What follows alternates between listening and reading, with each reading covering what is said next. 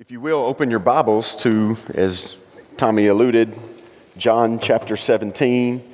Um, we have been now for a little over a year um, in the book of John together, a series that we've entitled Believe and Live. Uh, that series title certainly uh, continues to flesh itself out, uh, and it will again today in our text. Let me give you our focus this morning. Want to read the text and then we'll pray again for the preached word. Here's our aim this morning. This is what I hope you see in the text. Jesus was set apart to be sent into the world to sanctify and send his church into the world. So Jesus was set apart to be sent into the world to sanctify and send his church into the world. Where do we get that? John chapter 17. Look with me, verses 17 through 19. Grace Church, hear the word of the Lord. Sanctify them in the truth. Your word is truth. As you sent me into the world, I also have sent them into the world. For their sakes, I sanctify myself that they themselves also may be sanctified in truth. Let's pray. Father, we pray that you would open our eyes this morning that we may see wonderful things in your word. And Father, we pray that your word come this morning, not simply in words, but also with power and with the Holy Spirit and with full conviction. We ask this in Jesus' name. Amen. Well, I want to begin today with a single thought. But I want to say that one thought in several different ways. Here's the thought Godly people spread the gospel. Godly people spread the gospel. Or to say it other ways, our holiness is visible through our going to the world. Or evangelism and sanctification are inseparable. Or word soaked saints become spirit filled heralds. Or meditators will be messengers. The biblical thought is this those who are diligent to be sanctified by the Word of God will inherently embrace the mission to be sent into the world with the most precise passion. Let me say that again. Those who are diligent to be sanctified by the Word of God will inherently embrace the mission to be sent into the world with the most precise passion. I want everyone this morning to see the structure of the text because I believe it'll, it'll add or aid to our uh, being able to grasp, to, to see. So I, I've, I've asked Ben to to put behind me, I hope you can see the words and even the colors. Uh, this is not how it looks in my Bible. I'm sure it's not how it looks in your Bible, but there's this great program. I'm going to give a little plug for um, a, website called Biblearc. Uh, you can um, break the scripture down into phrases, you can color, underline, bold, italicize, and do many, many more things uh, that I find super helpful. And I wanted you to see it this morning because I believe it'll help us there is, if you'll let me use um, this, this picture, there is a, a, a sandwich here. All right? It's a, and it's a double patty sandwich. All right? And the double patty is this sent into the world. You see that in verse 18? The word sent, I have in purple, may not can see purple there, and the word world in red. And then you see again that same phrase sent them into the world, right? So sent and into the world is repeated. Uh, that's the meat, it's there twice. And That meat is sandwiched between two buns. The buns are sanctify them in truth. You see sanctify in green and then truth in blue. Your word is truth. And then if you look again in verse 19, you see that sanctify in truth language again, right? So you got the top bun, sanctify in truth, the bottom bun, sanctify in truth, and then you got two patties in the middle, sent into the world. That structure, I just wanted you to see it because I think it helps us. It's going to help us this morning not just see the structure of the text, but understand what's being communicated. In short, these verses are emphasizing things that are repeated here. The method of being sanctified is by truth, right? And the location of being sent is into the world. We can't miss that. It's repeated there. Ben, you don't have to leave that up there. I just wanted us to see it briefly so that we had an idea of the structure of the text. And the short text begins with sanctifying truth, followed by being sent into the world, and then concludes by, again, sanctifying truth. The main idea and structure of the text in mind, with those in mind, I want us to dive in and look closer at the wording here. And as Jordan alluded to last week, though this part of the prayer, this great high priestly prayer that Jesus prays in John 17, uh, is aimed at first century disciples, people who walked the earth with him. Though that is certainly the aim, there is much to be gleaned and applied to first century followers of Christ. So I want us to keep in mind yes, he's talking to disciples, but this is certainly applicable to us. In last week's text, Jesus prayed for the disciples' protection or preservation. John 17, 11, he says, Holy Father, protect them by your name. In this week's text, Jesus prays for his disciples' sanctification. So last week, protection, this week, sanctification. Verse 17, our text this morning, sanctify them in truth. Your word is truth.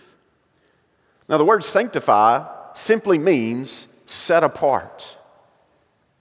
Set them apart. Jesus is praying that his disciples, or to begin applying to us, his followers, to be sanctified, to be separated in life and character, to live holy and godly lives. Jesus prays that his disciples would be separate from sin and the way of sinners, and that they would be made more pure, that they would be spiritually minded, that they would set their gaze on Christ.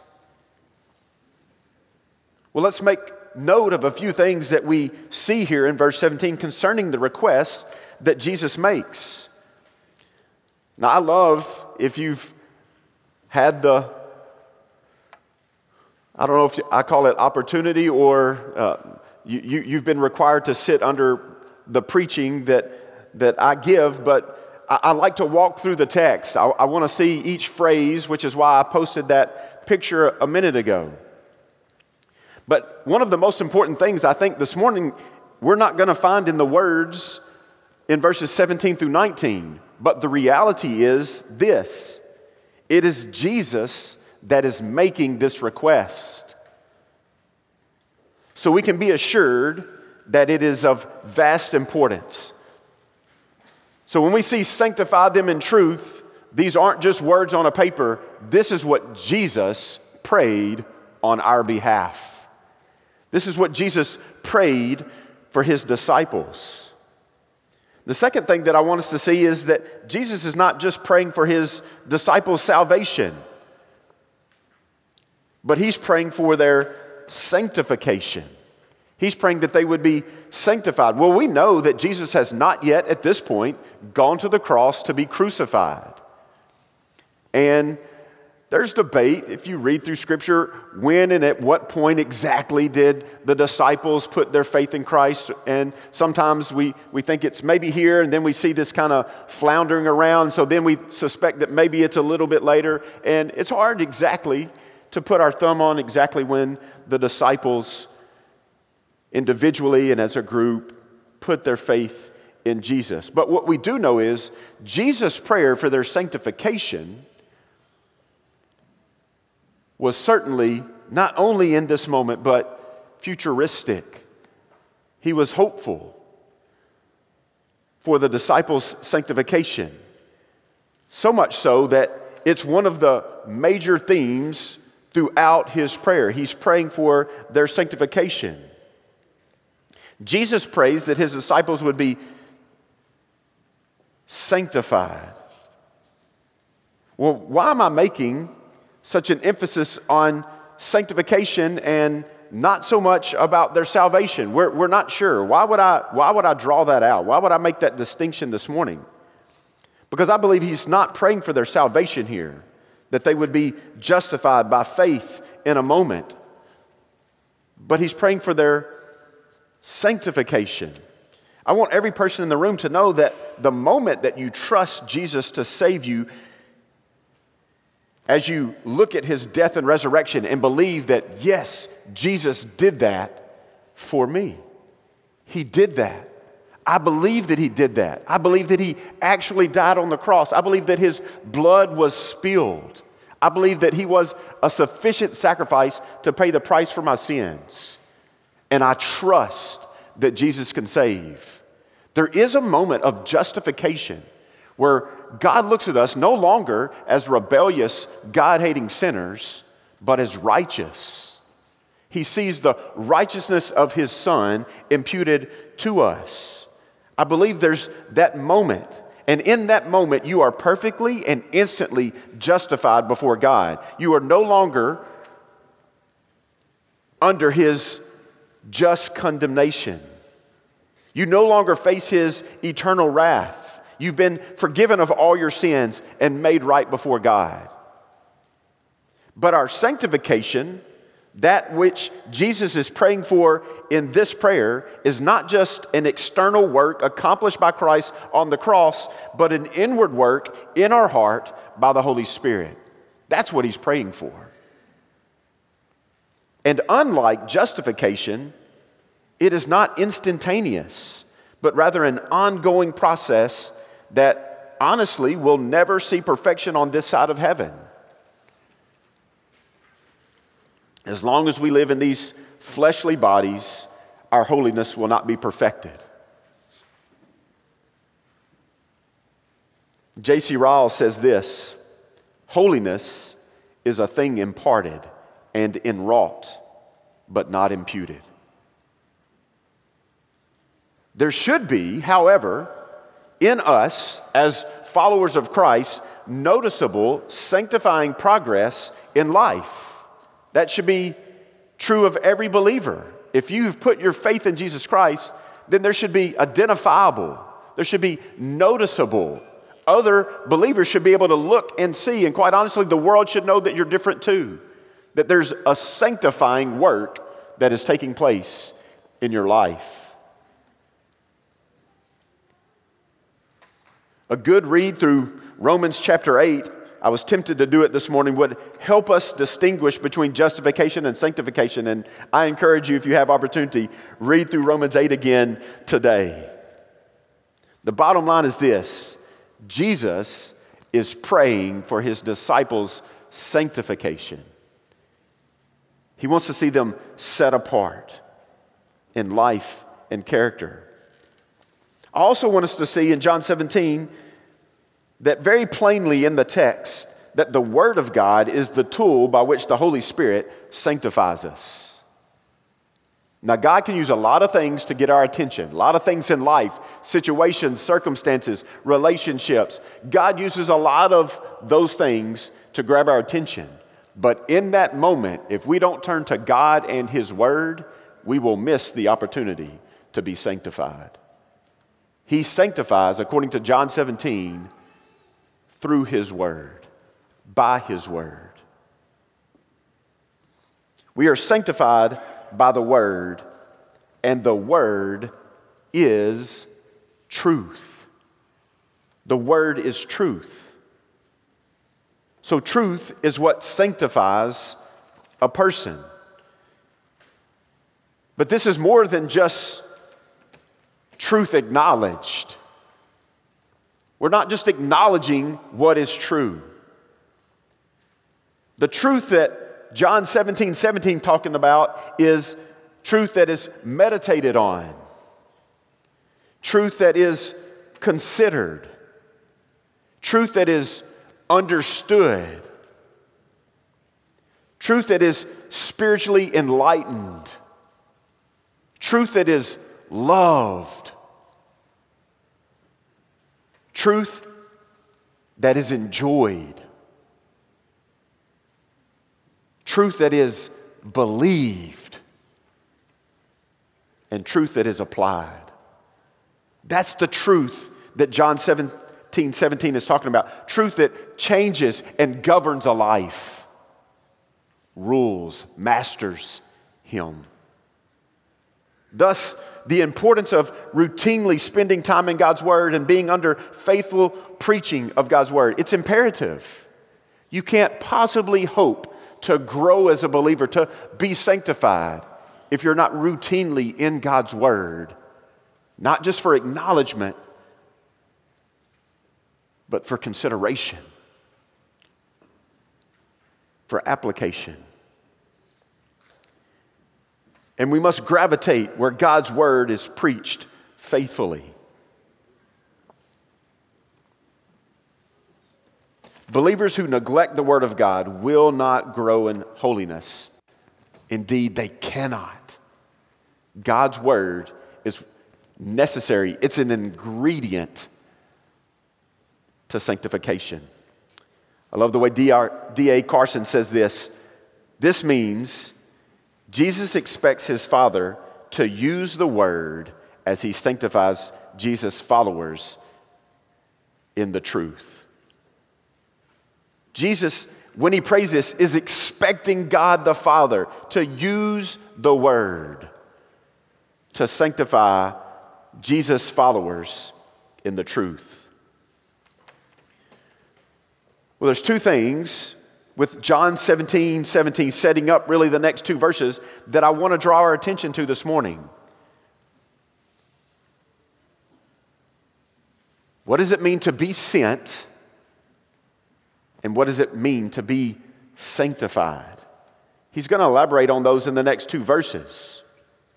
He says this in John 17 18 As you, that's the Father, sent me, that's Jesus the Son, into the world I also have sent them, that's the disciples, into the world. With that prayer for sanctification in view, Jesus states the purpose of his disciples' sanctification that we are to be sent into the world. It was Jesus' plan, it was his design to send the disciples out into the world. So that as he's asking God to sanctify them, he has their being sent out in mind. As Jesus was set apart by the Father and sent with purpose to die on the cross, to pay the price for men, to exalt the Father, so we too, like the disciples, were being set apart and sent to continue the mission that Jesus began. Now, we want to make some very clear distinctions between Jesus' call, the call that was on his life, his mission, and the mission that he has passed along to us. And though there's so much overlap, we need to make some very clear distinctions between Jesus and us Jesus' calling and our calling. But I want us to see the umbrella, the mission of Christ forms the pattern of mission for the disciples and the saints who follow, all the way down to us today. We're not saved and then aimlessly live out our days on earth, but rather are given a purpose. We're not saved and then we just live life however we want. We just kick back into this satisfied mode. I'm justified, now I can chill but we're saved to be sent, not saved to sit back and be satisfied. And I find it ironic that the two biggest factors in our reluctance to carry out the mission to go into the world are the two things that Jesus has just prayed on our behalf protection and sanctification. Seeking our own protection causes us to isolate rather than to go. The greatest safety that we need in this world is the one that keeps us eternally safe from the pit of hell. That's the protection that Jesus is praying for, not a fortified home that we can hide behind when we're afraid that the world may come get us. He's talking about eternal safety, eternal protection, eternal preservation. But somehow, in all of our efforts to protect ourselves, we hinder the mission of God by isolating rather than going. The second factor that causes our reluctance to carry out the mission to go into the world is our lack of sanctification. It squelches our desire to go to the world rather than fan, fan the flame of gospel proclamation. As you spend time, not just in God's word, but with the God of the word, He plants in your heart a growing desire for Him. You fall deeper in love with Him. And as you fall in love, deeper and deeper in love with God, you then have a growing passion to commend the Christ that you love to those around you. Indeed, you can't imagine not doing so. It feels like the prophet Jeremiah when he says, It's like a fire shut up in my bones. I'm weary of holding it in. Indeed, I cannot. You have to get it off your chest. You have to tell other people about this Jesus that you love. Jesus is the one who commissions us into the world. Think about that. The Father commissions the Son to come into this world, to condescend, and to die on the cross, to carry out the mission that the triune God had given the Son. And then He, in turn, commissions us, our Savior, the one who bled and died for us, commissions us to go. So we ought not fear the calling, but rather with confidence in our sustaining Savior, faithfully obey the call to go. Jesus is not unfamiliar with the calling that He has given us. He fulfilled His calling on the same mission field, and it cost Him His life. And He doesn't hesitate to tell us go into the world, be sent into the world. Dear saints, remember Christ's willingness to be sent and be willing to be sent yourself into the world. But I also want us to see not just our being sent as Christ was sent, but I want us to see that we are to be sanctified. Look with me in verse 19 John 17, 19, for their sakes I sanctify myself, that they themselves also may be sanctified in truth. I don't know about you, but it only takes one reading of that verse for my eyebrows to pop up and think, wait a minute, I got some questions about that verse. When Jesus says, I sanctify myself, I know Jesus to be perfect. I know Jesus to be perfectly holy. I know him to be set apart like no other. So, what could he possibly mean when he says, I sanctify myself? Again, sanctify means to be set apart, but the setting apart that Jesus does is not exactly the same setting apart that he is calling us to. Let's make this distinction. Let's examine the text to sort through the, the language here to obtain an accurate understanding of the word. In the text, Jesus says, I sanctify myself. I set myself apart. I was happy to be set apart for a purpose. In what way does Jesus set himself apart? Well, let's establish what it doesn't mean first. Jesus needed no sanctification, he didn't need to be made more holy than he was. He was perfectly holy and without sin. The sanctifying that Jesus speaks of in this verse is his being set apart by God the Father for a unique work, for a work that only he could accomplish. John 10 36, if we just went back a few chapters, Jesus says, this is what it says about Jesus the one whom the Father sanctified and sent into the world. We know that the Father did this to Jesus. He sanctified him, he set him apart for a purpose, and he sent him into the world to fulfill that purpose. Jesus alone is the justifying, sacrificial Lamb of God that pays the price for all men's sin who will believe. No other sacrifice can pay the price for our sins. You can come at it from any angle, you can try a thousand, you can try a million sacrifices of every imagination, and they're all gonna fall short. They're not gonna be sufficient. No other sacrifice can save the souls of men. No other sacrifice would or could be sufficient to satisfy the righteous wrath of God. They all fall short. And the amount of blood spilled in that effort in the Old Testament is too great to count. And though in the Old Testament, certain animals were unquestionably groomed for sacrifice, and they picked ones that they believed were without blemish. But again, Jesus stands alone as the one sacrifice that in himself, think about this, determined to humbly and willingly choose his death for the sake of others. All the Old Testament sacrifices were chosen by men for men.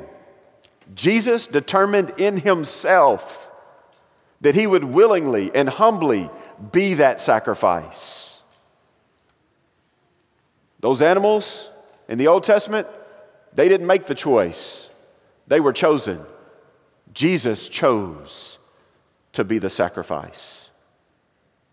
Philippians 2 5 through 8, such a beautiful picture of what we're talking about. Have this attitude in yourselves, which was also in Christ Jesus who, although he existed in the form of God, did not regard equality with God a thing to be grasped, but emptied himself, taking the form of a bondservant and being made in the likeness of men. Being found in appearance as a man, Jesus humbled himself by becoming obedient to the point of death, even death on a cross. Jesus consecrated himself for the cross death. Jesus consecrated himself for the cross death so that we might be saved. We must believe this truth to be saved. Jesus' death on the cross is the salvation of men, but his cross death was more than just about the justification of men. We know from this text it was also about the sanctification of men. He died to accomplish more than just paying the price for our sins and setting us free from the deserved penalty of our sin. According to the text, Jesus died so that we might be sanctified. He carried out his mission so that we might be sanctified. For their sakes, for their sakes, these disciples that walked with Jesus, for their sakes, he says, I sanctify myself. That, that, for this purpose, that they might be sanctified.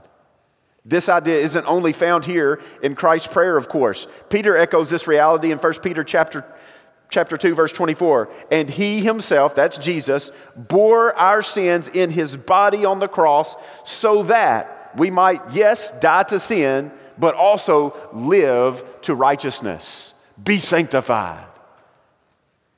Christ didn't just become a sacrifice so that we might die to sin, but that we might also live to righteousness, or that we might be purified, be made holy. And Paul communicates the same truth in his letter to the church in Ephesus.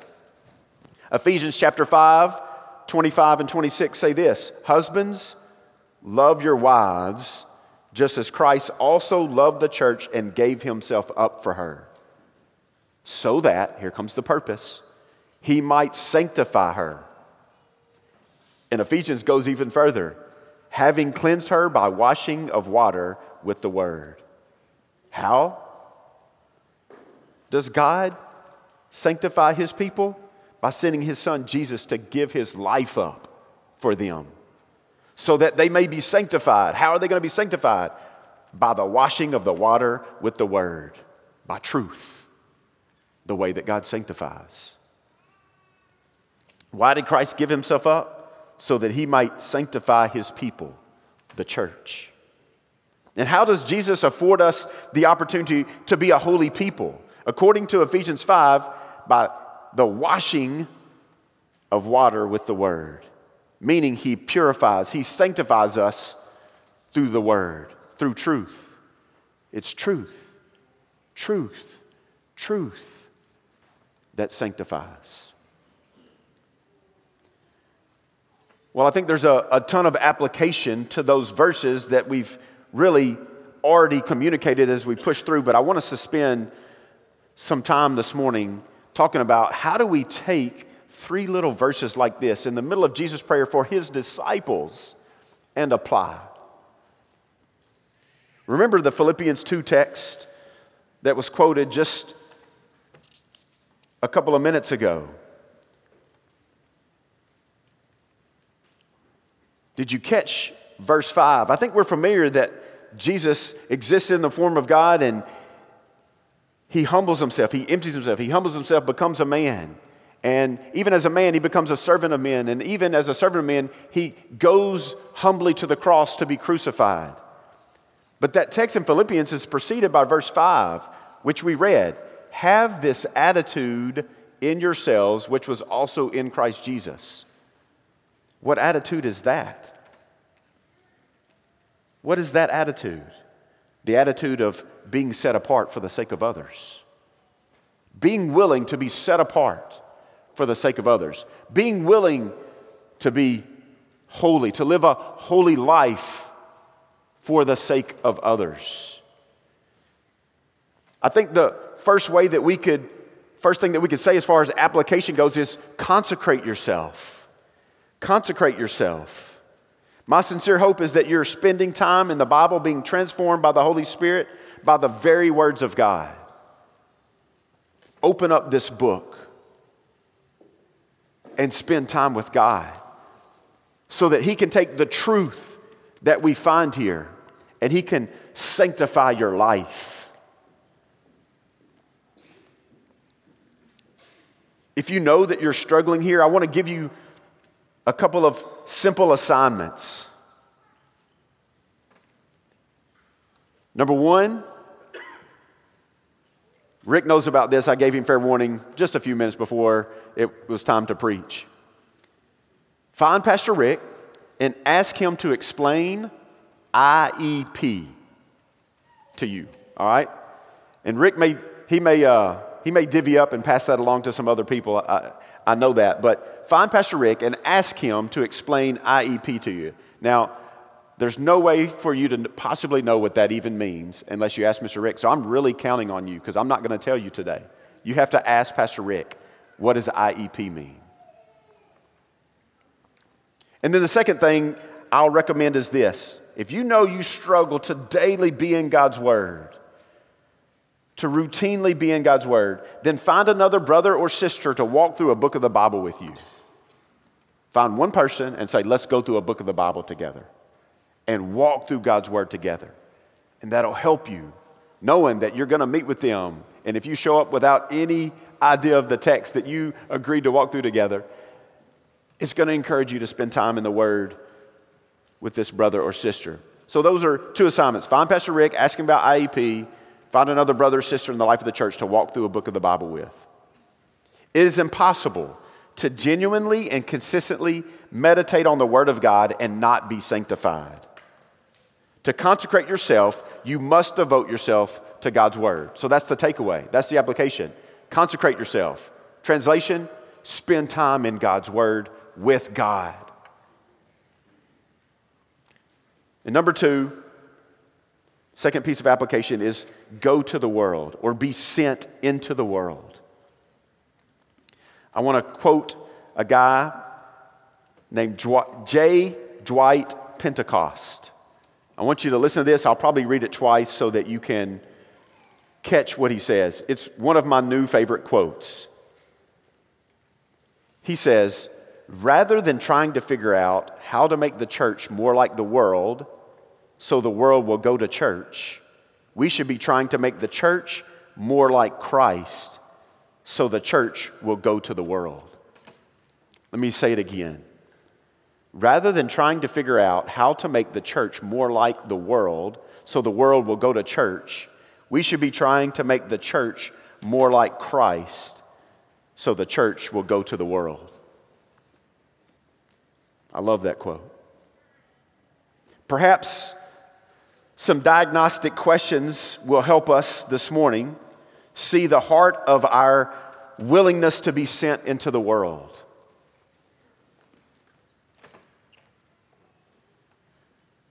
Do you think the church needs some reforming?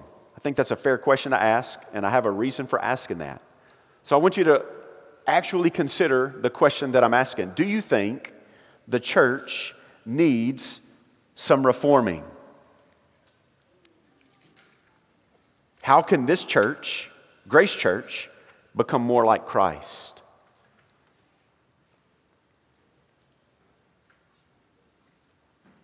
Let me get more personal. Does your influence make the church more like Christ? Do you influence others to be more like Christ?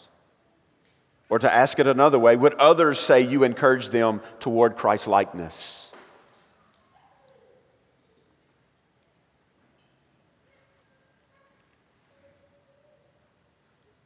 Do you have a passion for Jesus? And a second part to that question Does your passion for Jesus motivate you to go to the world with his story? Here's another one. Like Christ, am I giving myself away?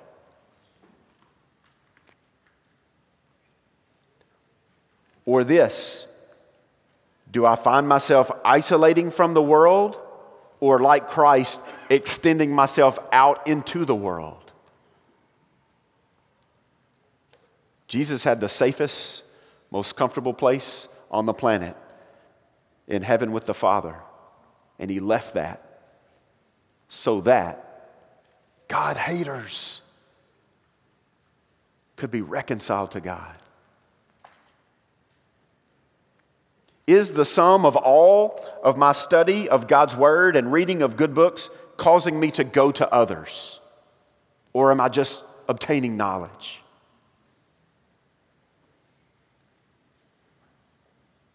Is my home a tool or a fortress? Is it a tool to spread the gospel or is it a fortress from the world? Is the purpose of my income to build my kingdom or spread God's kingdom? I think those are fair questions to ask ourselves if we want to apply being sent into the world by Jesus, who was sent into this world by the Father.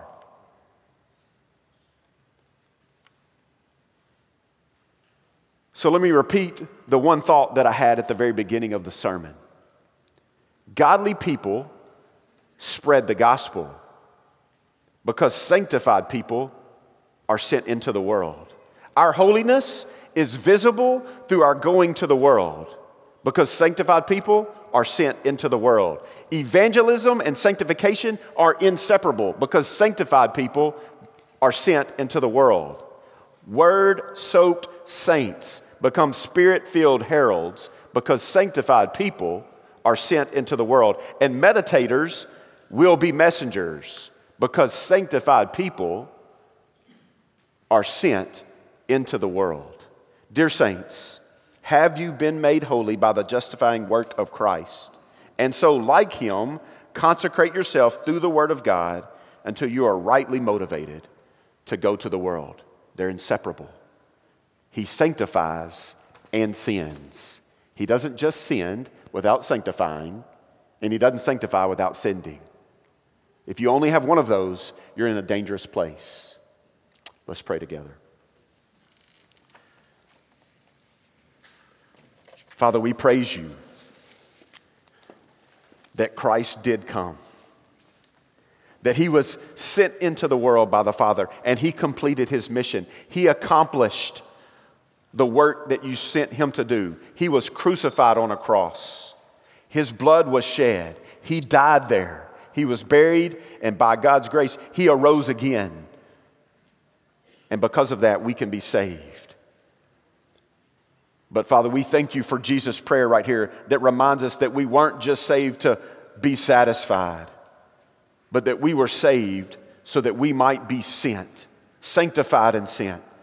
So, Father, we pray that you would answer Jesus' prayer to the disciples on our behalf, that you would sanctify us, that you would make us men and women of the word.